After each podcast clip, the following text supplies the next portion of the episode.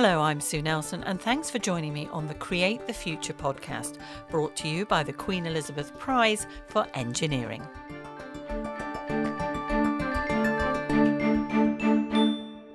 Even if you've not grown up in America, many people have heard of Bill Nye, the Science Guy, the writer and presenter of a 100 episode educational TV series that only ran for five years in the 90s, but it won 19 Emmy Awards and is still watched today.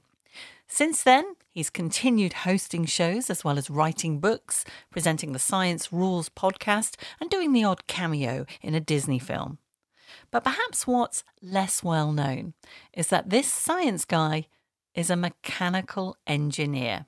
He's an ideas guy, an inventor with an easily recognizable dress code too, and it's a bow tie. So, Bill, I'm going to have to ask you, even though we're doing a podcast and we're 6,000 miles apart and we can't see each other, you're going to have to tell me, are you wearing your bow tie? No comment. Uh, oh. However, I just want to point out that when I wear a bow tie, I also, it's my policy, I also wear a shirt. I think it would just be, it would be frightening uh, for people. I can't imagine anyone wearing a bow tie without a shirt, though, to be honest. Now, come on. There's a whole business of guys in Las Vegas, the thing, the uh, ladies show up and scream at the dancers. What's the name of Chippendale? Chippendale. Oh, Chippendales. Oh well, yeah. Well, there we go. That's uh, an opportunity missed then on on my oh, part. No, well, when the pandemic is over, you can make the trip. You'd be very welcome. when did you start wearing that bow tie? Uh, in high school. So we, there was a there is a thing in my high school where the boys are the waiters, the servers at the girls' athletic banquet. This is where the young women receive their awards for gymnastics, lacrosse, which we play in the States, uh, soccer, soccer football. And so the boys are the waiters. And I said to my colleagues, you know, if we're going to be waiters, let's dress like waiters. So my father was uh, very skilled with knots. He showed me how to tie a bow tie. And uh, you'll find if you've ever worked in a restaurant or served ladies at the girls' athletic banquet, bow ties are very practical. They don't they don't uh, slide onto the serving tray. They don't slip into your soup. They don't flop into your flask in the laboratory. And so it just that just became a thing. It just now that's just all I wear. It's interesting that something just clicks with somebody and and you bring that through and has have sort of made it into something that's always associated with with you now. What was your first memory of enjoying something that either you realize at the time or when you look back on it, you think, ha, there was a potential engineer there because that that I loved was all about engineering. Well, uh, I made a boat, a very small boat. Um, let's see, in U.S. units, it'd be a little over a foot long. It'd be 35, 40 centimeters long, and it floated. I mean, this is fantastic. And I also had a sense that it had to do with displacement. This is to say, the boat weighs as the amount of water displaced, pushed out of the way, is the, exactly the same as the weight of the boat, which is really a heck of an insight. That was moving. You know, to, to me, engineering is using science to solve problems and make things. Engineers make things. That's what is really appealing to me. And did you go on then from making a, a model boat to making other things? I became fascinated with bicycles. I spent a lot of time on bicycles and all the mechanisms, uh, how they fit together, the the the ultimate look of them. You know, it's important to me in the world of bicycles that they look good as well as function. And so uh, I took my bicycle apart, had a little trouble getting it back together, but eventually with the help of a neighbor who worked at a bike shop, I got it back together, and then it, the whole thing just became fascinating. And if you don't think airplanes are fascinating, I don't know what you're doing. I mean, airplanes are just fantastic. I'm a big fan, actually, big fan. Where I used to be taken to airports, a local airport in Liverpool when I was young, because it was considered a treat because we liked it so much to watch the planes. To oh, just oh, they're just amazing. These things weigh tons. They weigh dozens of tons, and they they don't fall down. They they fly. It's just fantastic. Now with the pandemic, this business of fluid mechanics, the, the motion of air, anything that flows in, in physics or engineering is a fluid. Air is a fluid, water is a fluid, mercury, quicksilver is a fluid. Anyway, uh, the motion of air turns out to be very, very important in understanding this pandemic and dealing with it. Were you encouraged by your parents when you were younger to, to sort of go with this natural curiosity? Because I was interested to read that in separate ways, your parents uh, have a fascinating background that crosses over with what you do now. Well, sure. So my father referred to himself as Ned Nye Boy Scientist. That was one of his sobriquets, self self titled because uh, he he liked astronomy especially. He was quite the amateur astronomer, and uh, he uh, got involved with finding and restoring what are called the boundary stones around Washington D.C. So I grew up in the city of Washington D.C. I didn't grow up in the Maryland or Virginia suburbs. I grew up in in the city limits, and my father did as well. And so it turns out that a freed man he was not a slave. He had bought his own freedom. A guy named Benjamin Banneker uh, was hired by the famous U.S. diplomat or statesman George Washington to survey the city of Washington. And every mile, uh, Benjamin Banneker arranged for this boundary stone to be placed. And the precision with which he did it is really impressive, even to this day. And if you ever go to Washington, the whole thing is reckoned from something called the zero boundary stone which is between the White House and the Washington Monument, right along Constitution Avenue. It's really it was really an insightful thing. Every machined part you get you use today, whether it be a coffee cup or an airplane, is reckoned for, generally from a single point nowadays, and that was Banneker's insight. Anyway, uh, I grew up with this. My father was really into the science of astronomy and surveying and mathematics, and then my mother as you, I think you're uh, uh, alluding to, was graduated from college in 1942. So all the people, all the men in the U.S. at that time were being in, uh, conscripted, drafted to go work to fight World War II. And simultaneously, apparently, the Army and the U.S. Army and the U.S. Navy realized that there was a tremendous resource in women and uh, my mother was recruited, the family myth is because she was good at math and science. And so I was brought up with this tradition of science. Her father, my grandfather, was a chemist, a professional chemist. He had a couple patents on a couple adhesives. Uh, and so I was just brought up with all that stuff. And um, of course, now I'm very proud of my mother. I mean, she's just did amazing things back in the day, as we say and it's a wonderful history. It's like we have in Britain as well with the code breakers. That women were involved in that too. Yeah, my mom. The U.S. Uh, phrase is my mom was one of the code girls, and so I have purchased two bricks at Bletchley Park. Uh, you can see my mom's name on it, and uh, they show. I went out there two years ago, and everybody showed me around, and it was, you know, I'm like, "Hey, your mom was a co- wow, you're cool." I had nothing to do with it. Look at this. Look at this. This is good. so it was really, uh, was really a, a very moving thing for me.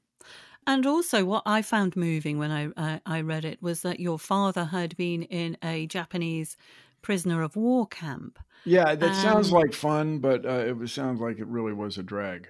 Oh, no. it, but it horrible. was it, yeah. it was, and that he was really into sundials. So yeah, so the family myth. Well, this is pretty reasonable the Japanese military had confiscated every all the jewelry, which included everybody's wristwatch.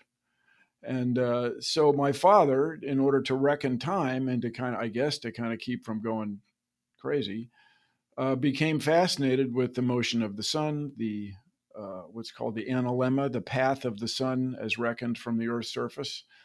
And uh, there's some mythical things, like apparently he would tell people when it was lunchtime by looking at the the shadow of a shovel handle.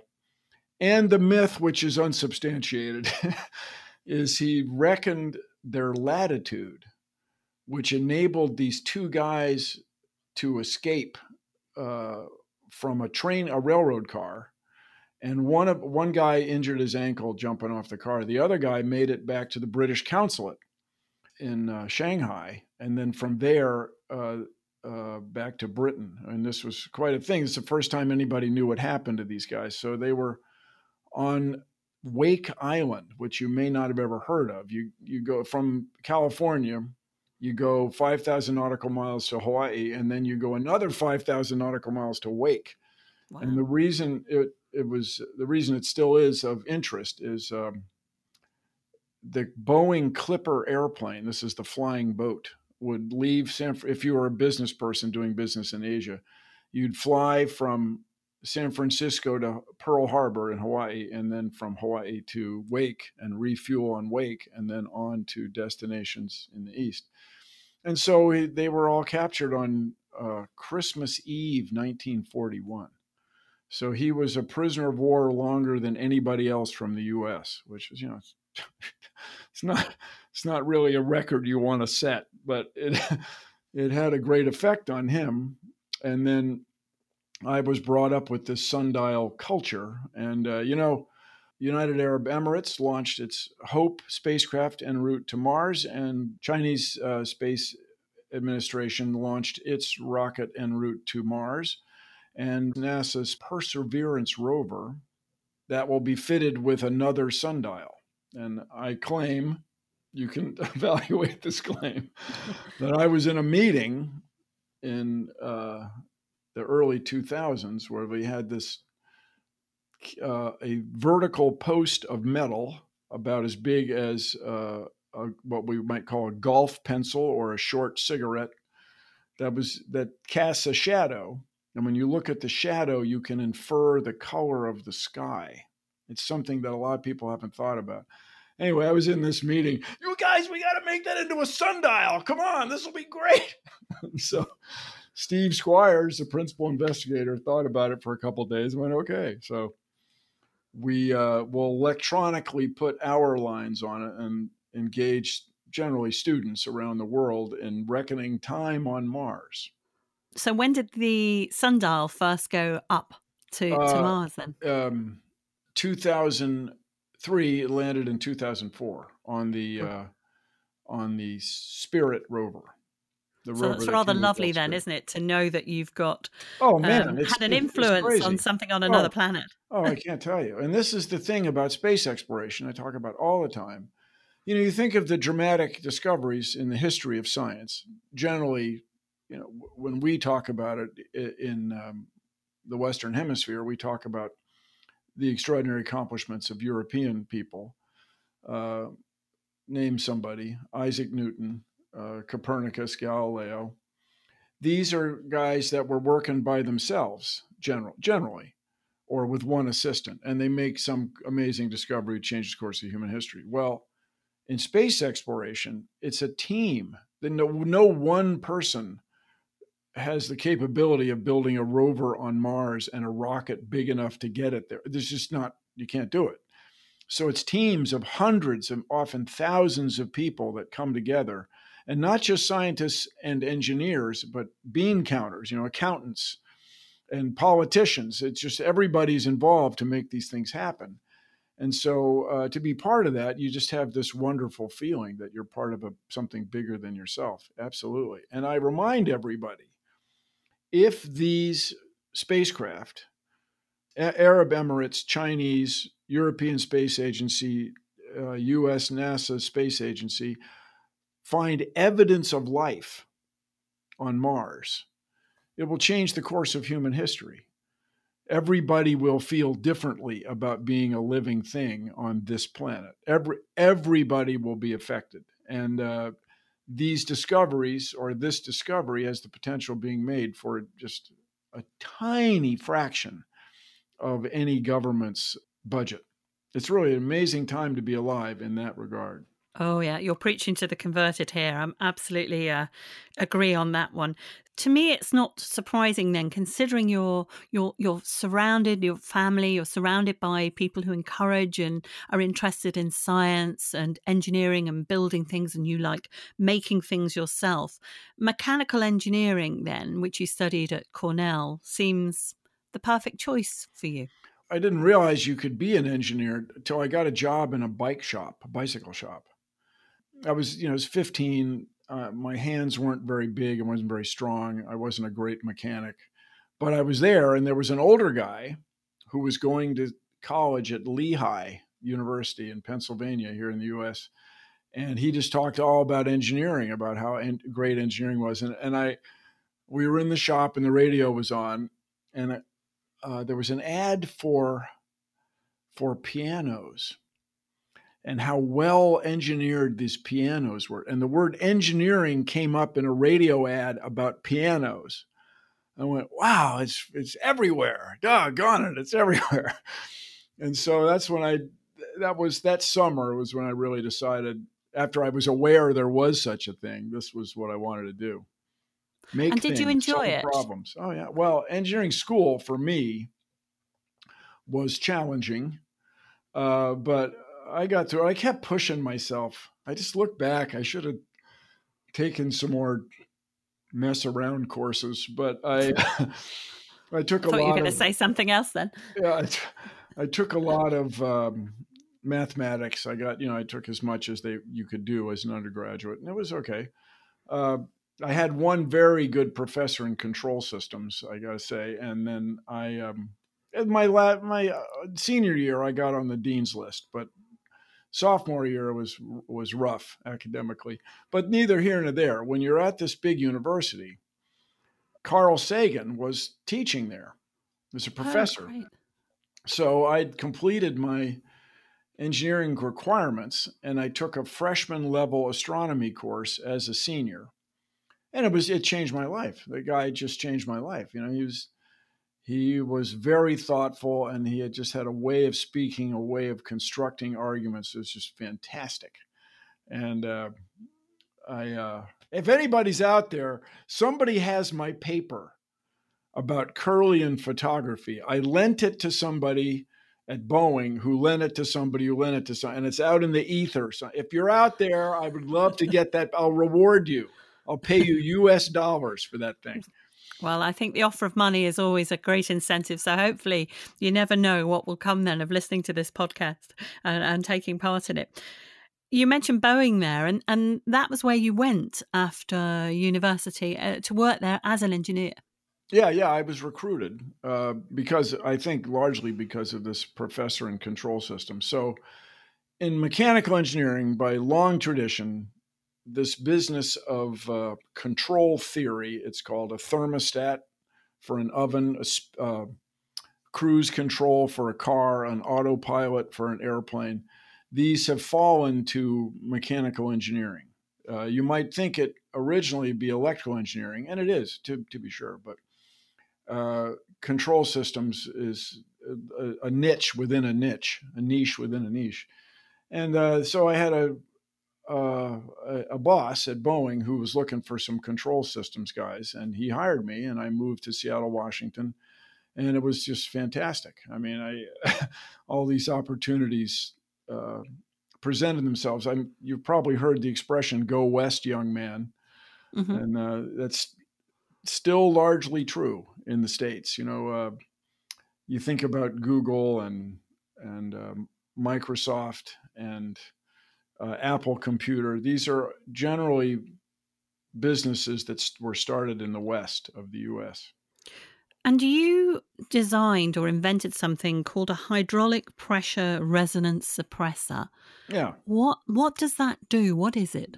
Speaking of British people, that there was a very well-known, beloved, little bit ornery test pilot at Boeing. So you may not have thought of it. But you might think of test pilots as fighter pilots flying around upside down under bridges. No, but uh, big airplane companies have test pilots as well. And there was this little vibration in the yoke, the steering wheel of the 747.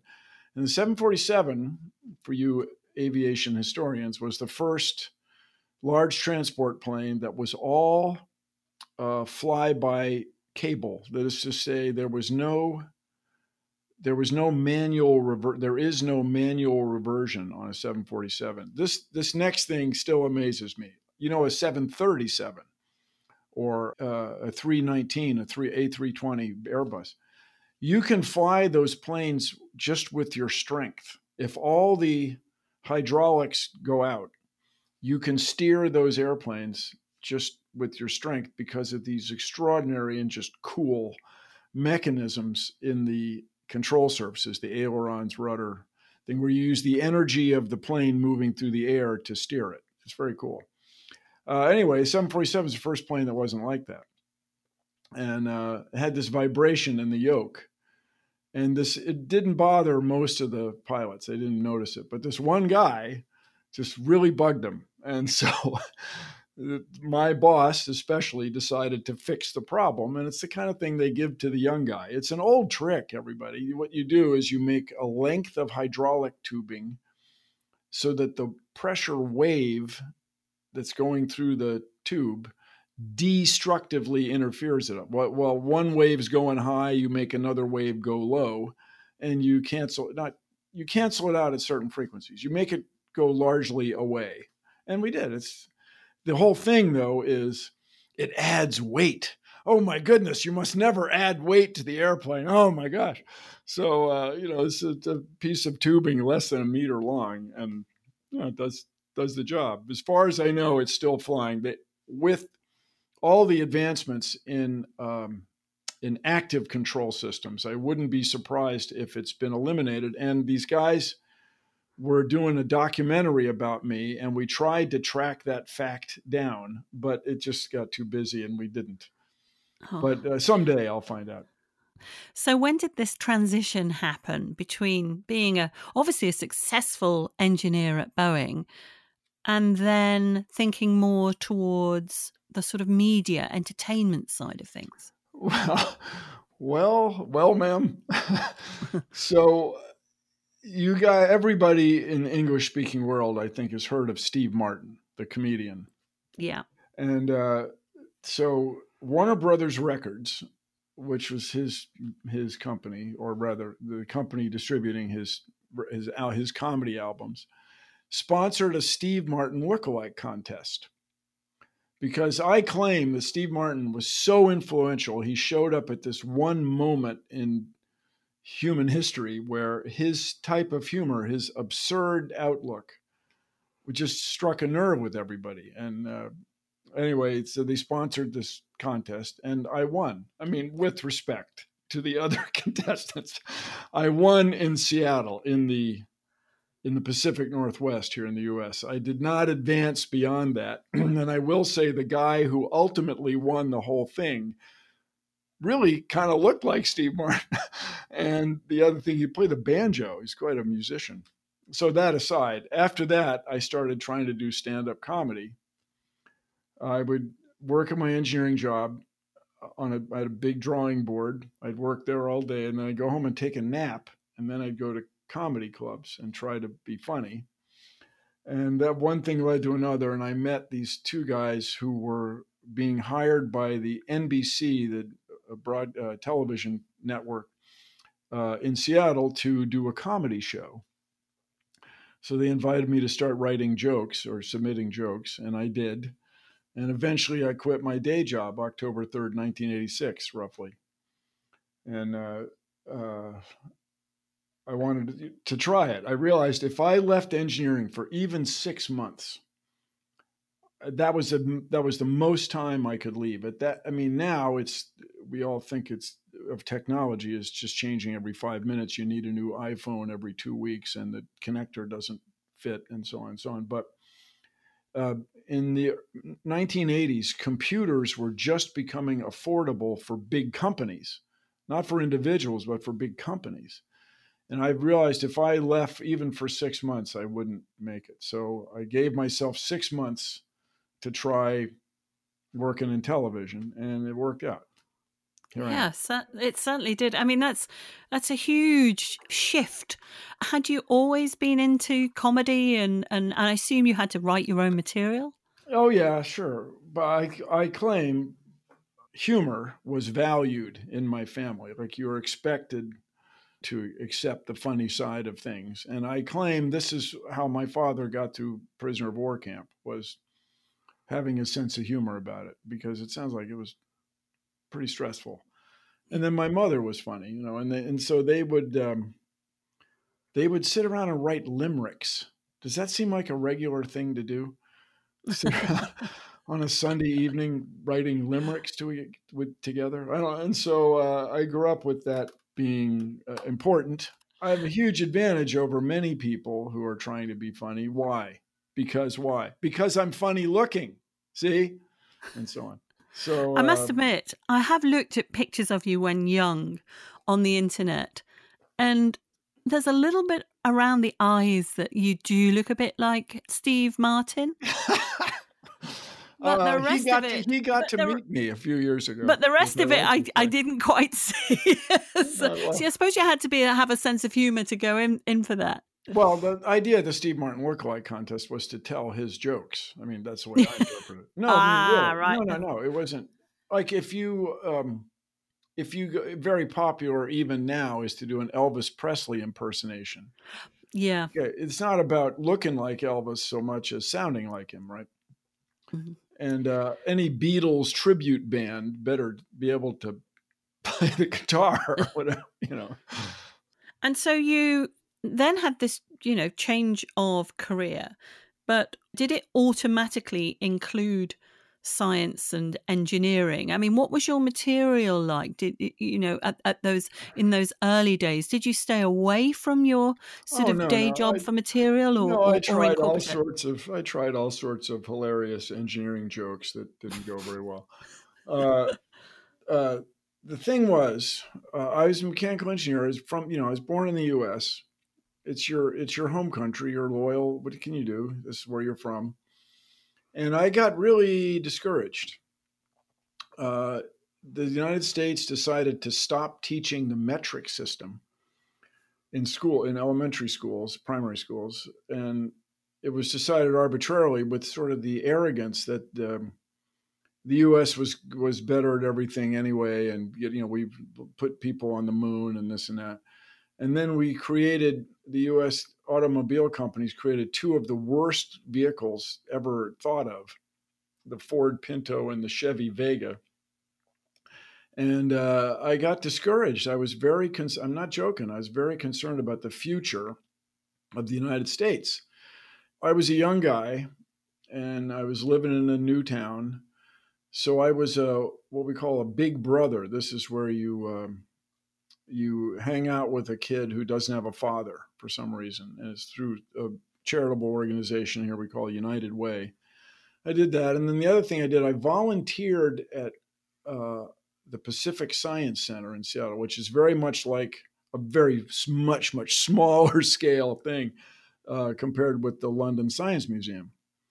And I would pour liquid nitrogen around and uh, lift uh, pickup truck, big trucks with uh, a system of ropes and pulleys on a big long uh, I beam, and talk talk to visitors about what they were seeing in the exhibits at the science center, and uh, that was a lot of fun for me. And I realized also that young people are the future. I mean, this sounds like some sort of commencement speech trope, but it's a true thing. We got to get kids excited about science and math if we're going to have a future as a species, let alone as a country. So uh, I did a couple jobs, video jobs for, and this is in the US, the Washington State Department of Ecology. And so Washington State, being one of the westernmost states, doesn't just have a department of fish and wildlife or fish and game. No, no, it's got a department of ecology. It's so hip. And so we did a thing called Fabulous Wetlands about the importance of wetlands. And Washington State, if you're familiar, it rains all the time. Turns out you actually save money by not building on wetlands because they soak up floods. They're big sponges that actually preserve drier land around them and so. Anyway, uh, I realized this was really a, a cool thing to be doing, a fun thing to be doing. Did a thing about boating safety. Washington State also had a problem where the water is very cold, and so there's an enormous number of boats. In fact, the, the name of the baseball team is the Mariners, you know, the sailors. Uh-huh. Uh, and uh, anyway, people fall off boats and the water is cold, and you take a deep breath, but instead of being air, it's a breath of cold water. And then there was this trouble. And so we uh, did a, my colleagues and I did a video about that, and it was cool. So then um, we had a, in the US in a different era, we had something called the Children's Television Act. And this was national legislation to require three hours of educational programming every week on television. And I just got to tell you, in Britain, where you have the BBC and civilization and uh, liberal democracy and so on, this would be obvious. But in the US, if you own, in those days, if you owned a station group, as it was called, it was just a license to print money. I mean, you were just, it was just a great business to be in. To take three hours every week to educate, this is an outrage. You can't, I won't be printing money for three hours every week. Okay, so Jim and Aaron, the producers I worked with, and I just had this, the right idea at the right time. And uh, on when I was working on the comedy show, there was a week where one of a guest did not show up. Now, you know, when you have a, a, talk show, well, if you have a podcast, what makes it go is the guest. You got to have guests, or it's just you talking to yourself every week. And so the story is lost in antiquity. Was it Eddie Vedder, the lead singer from the band Pearl Jam, a Seattle band? Or was it uh, Geraldo Rivera, this notorious report, uh, television reporter? Anyway, this person didn't show up. So we had to fill six minutes, which on television is a long time. It's a long time, yeah. yeah and so, well, Bill, why don't you do that stuff you're always talking about? You could do some sort of science. You could be, uh, you could be Bill Nye the Science Guy or something. well, you know, that's a good idea. So anyway, the first, the first week I did the household uses of liquid nitrogen because we've all got liquid nitrogen around. Of course, of course yes. Yeah. and it was funny. I mean, you, you have celery that's gone limp, you get it frozen, it's uh, like celery again. You hit a, an onion, a frozen onion, with a carving knife, and it, it makes a sound just like breaking glass. Oh. And then the payoff is where you roast marshmallows in liquid nitrogen, the word roast being a charming turn of phrase And anyway, you chew it if you with practice because I was working at the science center every weekend. Uh, you can get steam to come out of your nose, which is come on, this is fantastic.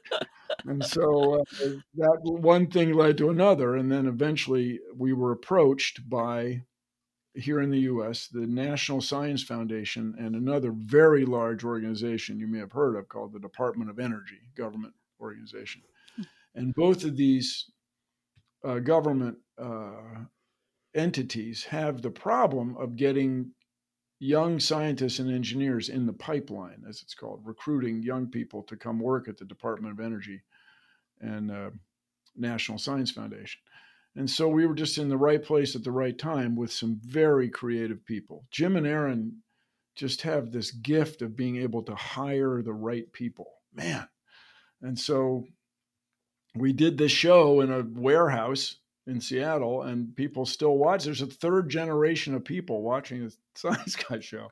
It's amazing. It's amazing. It is. It's it's great, but that's the power, isn't it? Of um, of of seeing and being enthused by somebody who obviously enjoys what they're doing, which you do, and and knows the science and background. It's not just an actor; it's somebody who actually does know just, it. And I think there's a difference there. So I say all the time, you know, people say you know, I don't know if you ever look at um, Twitter, but some people are very opinionated.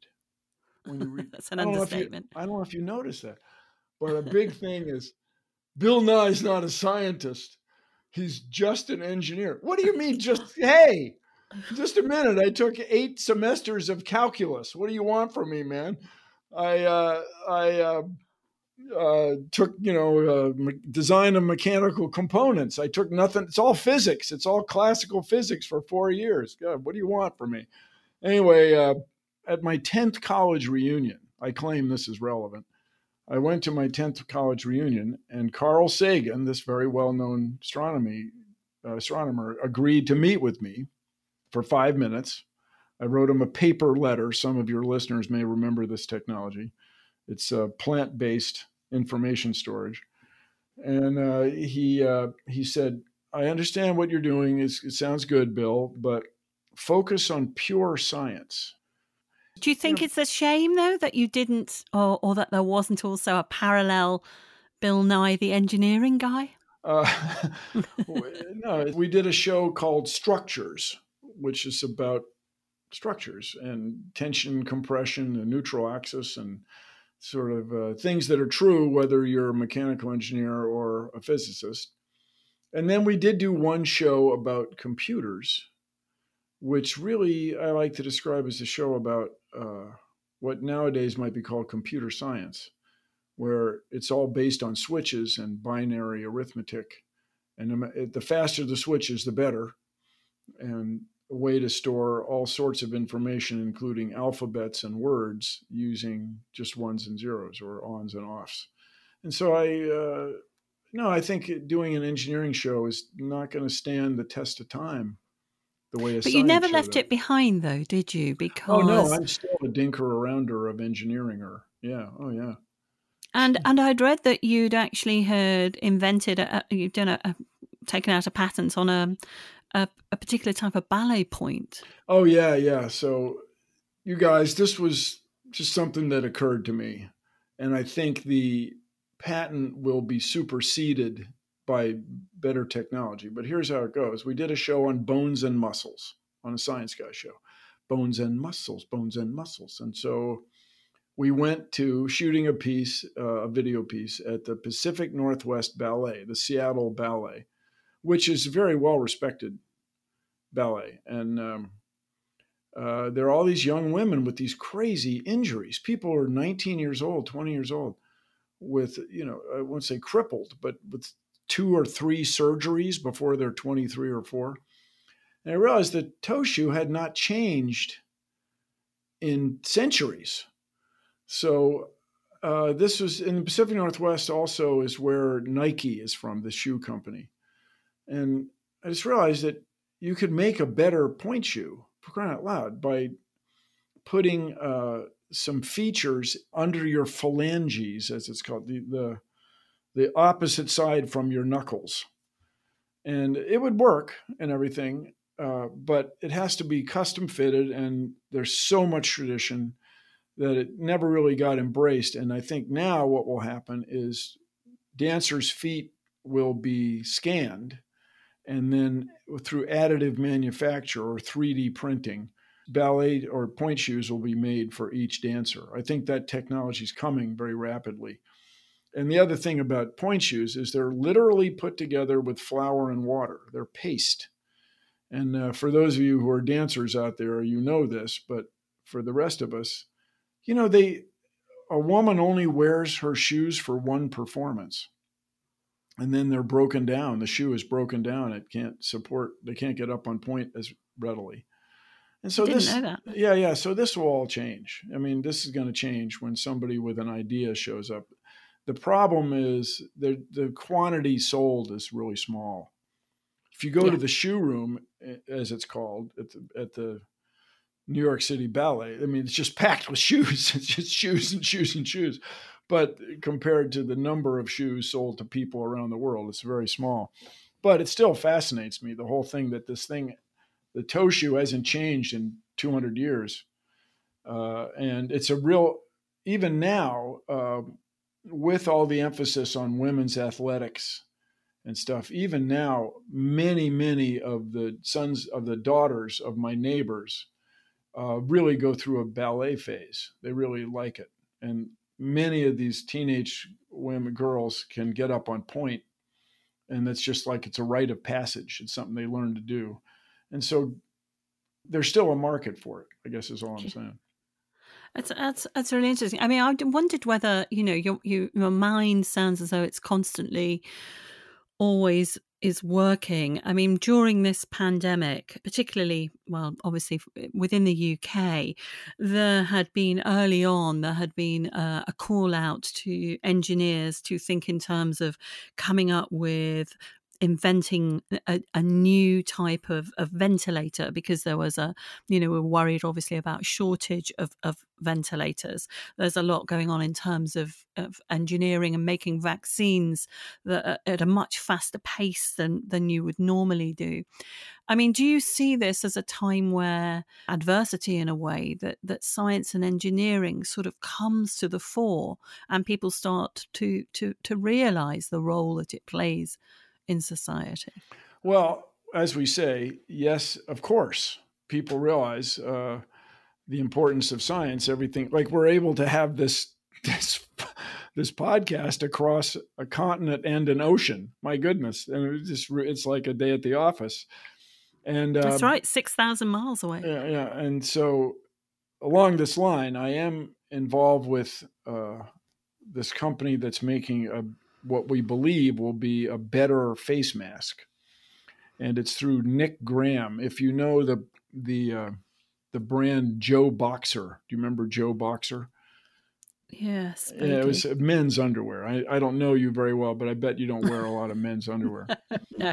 Uh, not there's anything wrong with that. Anyway, uh, he did very well, I guess, as with his Joe Boxer line of clothing, and he retired. Then he got tired of being retired, and now he's back making clothes. And he and I have worked on a mask, and so I'm doing my own podcast called Science Rules, and then we have every two weeks we do a special edition, Science Rules Coronavirus Edition, and we had Michael Osterholm, who's very in the U.S. He's on the television all the time.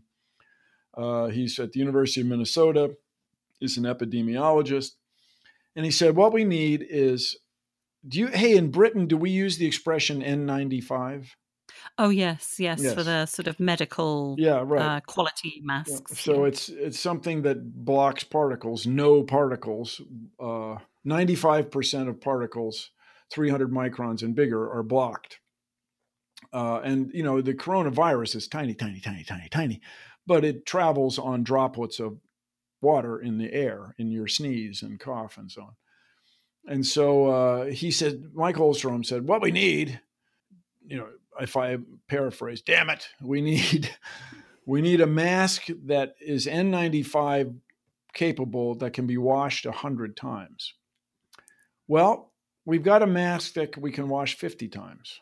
And That's so, pretty good. Yeah, That's so it's a start. Good. Yeah, and it's using this material that my understanding was developed in Czechia, formerly Czech Republic, formerly Czechoslovakia and then it's integrated in Nick Graham's just skill with uh, fabrics and textiles, and you know, cutting on the bias as it's called, putting angles in. And when you're in engineering school, by the way, one of the things you compute is the optimum angle for fibers to make a hose have the maximum strength and flexibility. Anyway, Nick Graham's very skilled with this, and so uh, we're working together on this, and they should be available uh, by what we'll call the middle of August. You know, two two and a half weeks from now, it's, they should be.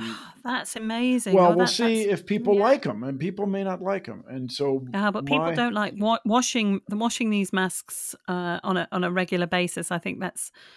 That's uh, it's the key. that's so, a great, yeah. yeah that, so what you important. want to do is just be able to throw it in the laundry with everything else, and then you'd have a stack of these masks, and it would just be something you put on but I think, out. as you as you say, it's it's that having that sort of pr- protecting against those particular particle size that's important because so many people are wearing masks that you look at and you just think it's it's not actually doing much good Anything. in terms of the material yes so, and you don't uh, want to say it but you know you do think ah, really but but yeah no that that's great so for you know any young budding engineers that are listening to the, this interview and they hear this lovely mix that you've done. You've obviously kept your engineering th- throughout your career as you've made a very successful media career.